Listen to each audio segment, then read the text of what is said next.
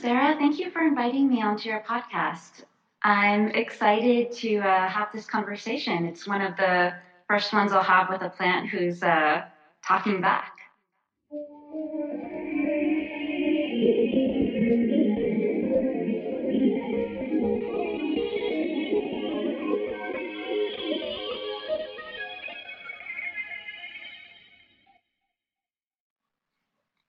Um, yeah, so um, to introduce myself a bit, my, my name's Natalia Conforti, and I'm an artist and designer based in the UAE. My background is in fashion design, but after moving to Dubai about three years ago, I founded Glitches and Stitches. It's a creative enterprise that's dedicated to helping design junkies become self sufficient. Um, so basically, I use creativity and design as a tool to create engaging events like brand launches, team building sessions, um, DIY workshops like embroidery, applique art, and even some chemical free cosmetics. And then I also host some community events like uh, co working meetups for creatives and an embroidery club. Um, as far as artwork goes, my art practice is kind of a reflection on cultural cross pollination. Um, Dubai is a really multi multicultural city, so I find that really um, inspiring to see all of the different influences mix. Um, so I work mainly with mixed media, applying textile craftsmanship techniques to unexpected materials because my background is in fashion design, and uh, sustainability is also a recurring theme in pretty much everything that I do.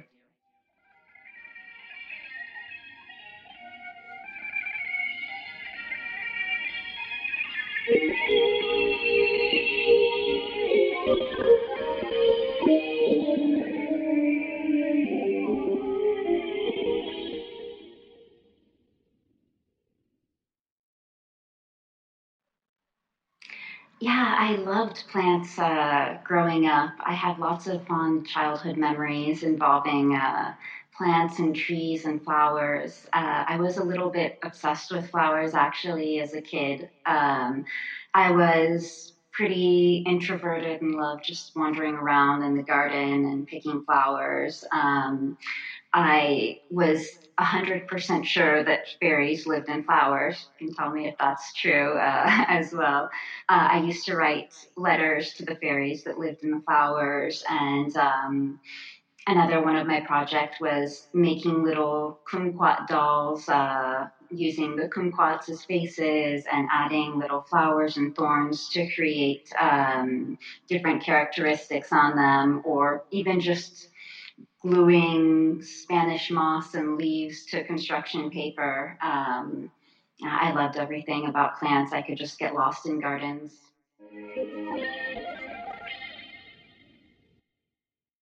Oh, it's really hard to choose a favorite flower. Um, aesthetically, I love ginger flowers. Um, I love the variety of bright colors and really unique structural shapes. Um, we use ginger flowers in my wedding bouquet, and um, I, I, just uh, love the visual aesthetics of them. But if I were to think more of the perfume, I have a really special place in my heart for night blooming jasmine. Um, for one, I love that it's one of the only plants that blooms at night. I like that it's an outlier um, and, you know, a bit different, striking its own path compared to other flowers. Um, when I was a kid, I grew up in Florida and um, we had a huge night blooming jasmine bush. And I always thought there was something really special about dusk when it started to get dark and the flowers would open and there would be this really um, strong, voluptuous perfume in the air, and we would turn the light on in the pool, and it would start to glow like a turquoise jewel. And we lived a few blocks away from the beach, but there was a highway between us. But at nighttime, the traffic would die down, it would get really silent, and I could hear the waves crashing even from a distance. And I think even today, when I smell jasmine, I close my eyes, I can still kind of hear the waves crashing down. It takes me straight back to that place um, I think I, I just love that time of uh, night in general. Still, even today, I love working late at night, even three, four in the morning um, when everybody's fast asleep. Off in dreamland. And I feel like I'm the only one who's awake in the world, and like the whole world is just mine to create with. Um, so I kind of wish that I had a night blooming jasmine uh, with me here to keep me company uh, at night. I haven't been able to find any. I've looked.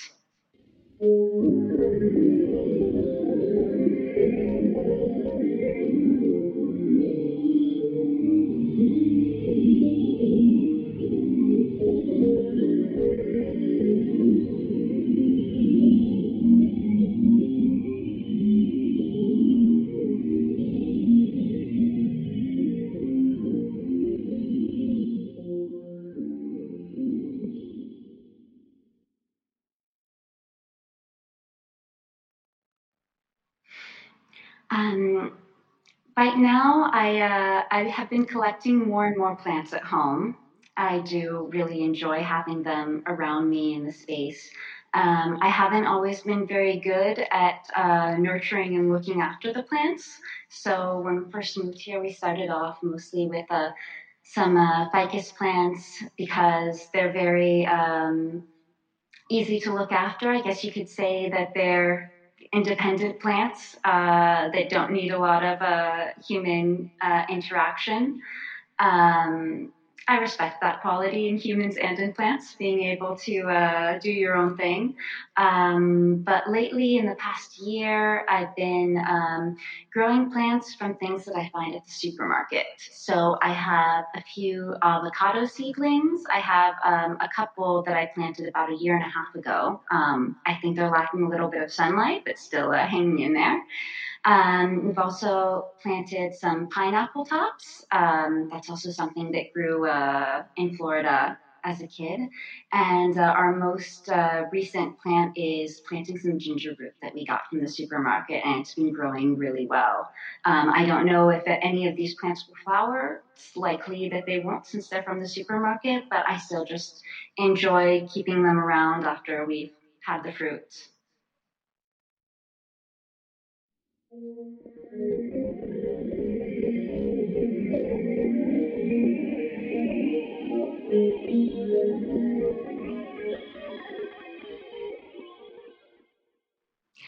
do have a, a role in my uh, in my artwork and work in general. In embroidery, I like to embroider leaves and actually monstera leaves. Um, but then, in a more conceptual way, uh, one of the big art projects that I've been working on for almost two years now is uh, an epistolary project called Sister Octopi. It's um, a project that I started with my cousin who's in London, and um, she's a, an abstract painter. And so we create these collaborative scrolls. I'll paint an A4 sheet of paper, I scan it, send it over to her, and then she responds, continuing the drawing. And um, we continue that until we've created scrolls that are about two and a half meters long, and we're suspending them from the ceiling to create a sort of upside down forest. Um, supposed to, you know, kind of put you off guard um, so that you don't quite know where you are. And uh, some of the themes that we've been working on in this project do uh, relate to plants.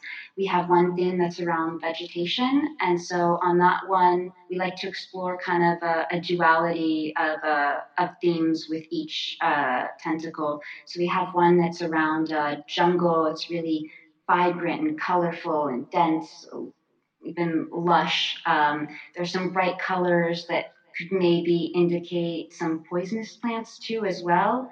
And it's also, you know, so dense that imagine a jungle that's almost difficult to to walk through. It's a little bit oppressive, almost claustrophobic. And we have another one that's um, that has to do with desert plants, plants growing in harsh conditions that are kind of mangled, but you know, despite everything, life finds a way growing through adversity. Um, but the one that relates the most to, to you is probably the root thematic.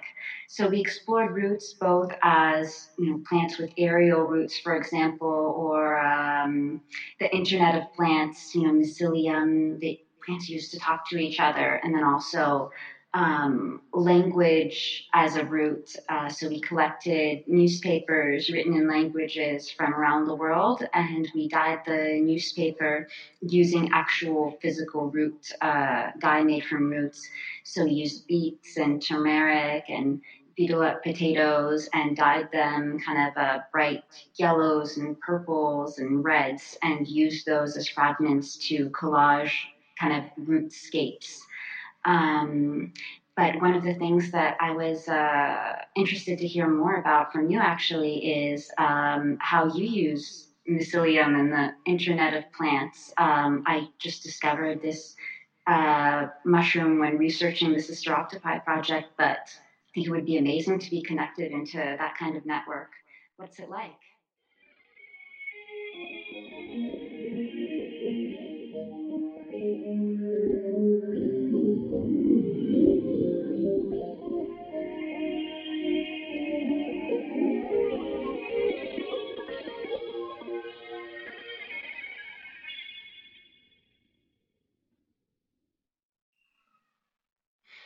Oh, you know, I had never thought about the fact that as a plant in a pot, you're not connected to the network. I guess um, I'm kind of uh, off the grid in a way. Um, but it's nice that you're still connected at least to uh, to our human internet.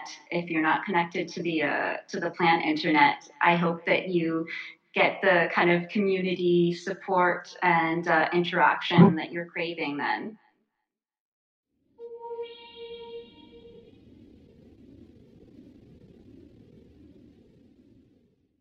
Thank you so much, Monstera. It's been lovely chatting with you. Uh, it's been really lovely and interesting conversation, and um, I hope to listen to many more of your other conversations with artists around the world. I'm looking forward to uh, hearing more of your episodes.